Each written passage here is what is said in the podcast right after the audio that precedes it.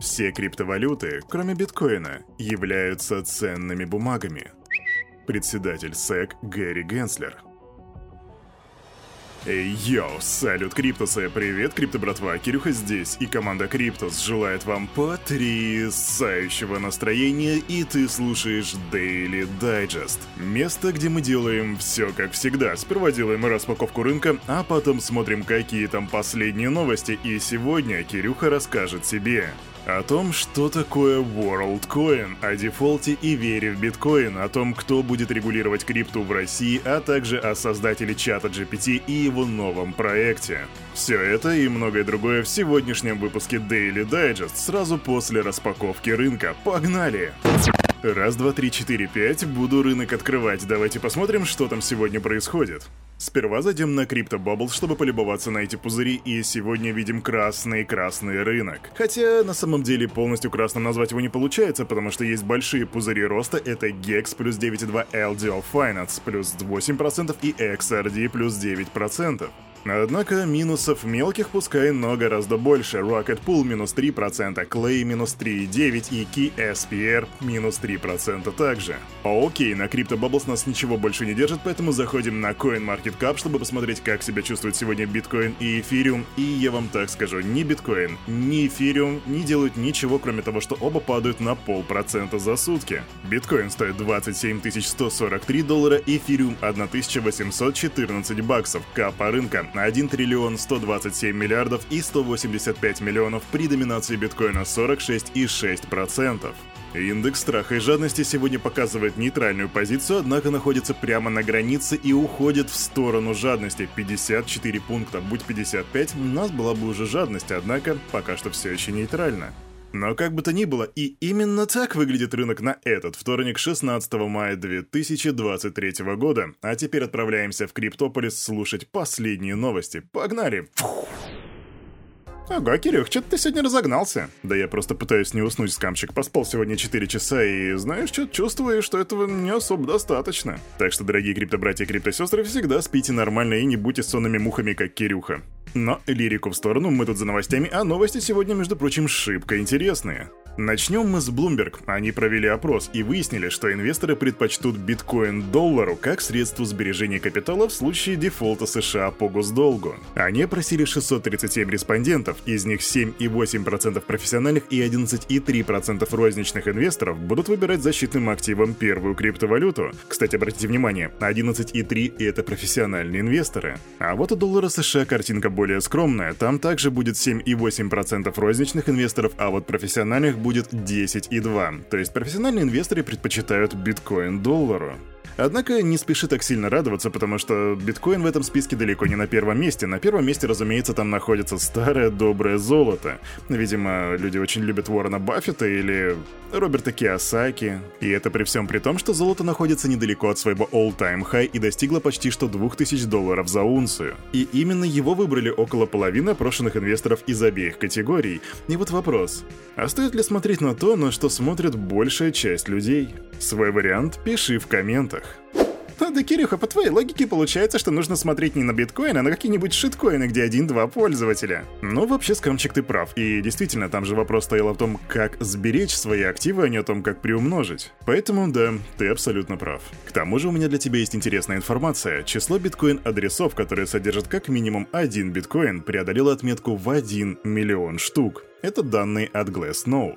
Сооснователь Glass Node под ником Negantropics прогнозировал продолжение роста первой криптовалюты. Уверены в нашем среднесрочном ориентире на уровне тридцать пять тысяч долларов по мере ослабления внешнего давления. ФРС приостановит повышение ставки в июне, а это оптимально для движения биткоина вверх, причем в течение всего лета. Индекс доллара пересек вниз значимую скользящую среднюю, впереди взрывные движения. Ну, короче, ребята, шот на трейдерском я вот ни черта не понял. Но типа вроде как мы стремимся к отметке в тридцать пять тысяч долларов. И скажу вам так, давно пора. Если бы теханализ работал, то это было бы вообще замечательно. Но пока я лишь тебе напомню, что бывший топ-менеджер Goldman Sachs и макроинвестор Рауль Пол заявил, что криптовалюта, ну, вернее, первая криптовалюта, биткоин, превзойдет другие активы на фоне банковского кризиса. Think about it. Идем дальше. Чё-то Кирюха все стелит про биткоин, да про биткоин, а про эфириум совсем забыл, так что сейчас мы исправим эту несправедливость, и у меня тут быстро новость и, между прочим, роскошнейшая. Доходность стейкинга эфириум выросла до рекордно высоких восемь и шесть десятых процента годовых. Так что, если у тебя где-то там завалялся эфириум или ты давно присматриваешься к покупке и хотел его застейкать, то подумай, подумай, это, между прочим, очень высокий процент. восемь и шесть десятых процента годовых. В эфириуме. Но, как говорится, не только биткоином и эфириумом богатые. В этот раз у меня есть две быстрые новости про две монетки. Это будет Bitcoin Cash и Litecoin. Первое. Разработчики Bitcoin Cash выпустили обновление Cash Token, которое добавляет функцию выпуска токенов внутри сети и позволяет создавать DeFi-приложения. Big news for Bitcoin Cash. Быстро новость номер два — это Litecoin, и туда добавили технологию Ordinals. Этот стандарт токенов теперь назвали эл ти си двадцать. В общем, большие новости для Bitcoin Cash и для Litecoin. На самом деле, не знаю, какое у них будущее и, в принципе, насколько они утилитарны в две тысячи двадцать третьем году, но движуха какая-то идет. Пиши в комментах свое мнение по Bitcoin Cash и Litecoin, посмотрим, что ты об этом думаешь. Сомнительная, как будто бывает по-другому, новость из России. Алексей Моисеев — это замглава Минфина, и он давал интервью «Известиям». Отвечая на вопрос о том, какое ведомство правительство назначит ответственным за регулирование криптовалют, Моисеев пояснил, что согласно текущей концепции, эф эн эс, то бишь Федеральная налоговая служба, будет принимать декларации о криптокошельках и транзакциях, аналогично тому, как это сейчас делается по иностранным счетам. По словам замминистра, логично, что и регулированием отрасли также будет заниматься эф эн эс. Да, вот это логично. Ну, вроде как говорит Алексей Моисеев. У меня же вопрос, а откуда там специалисты-то в этой области? Это же налоговая. Не, я вот понимаю собрать баблишко с транзакций или там с дохода, но вот регулировать область звучит, если честно, слишком. Помимо этого, Моисеев отметил, что юридические и физические лица в России могут добывать криптовалюту, продавать на внешнем рынке или хранить, но ни в коем случае покупать обратно, не расплачиваться ею нельзя. И если ты задумался над вопросом, а что значит покупать обратно, я, я тоже не знаю. Ну типа, я продал биткоин и купил его обратно, а если я его не продавал, а просто купил?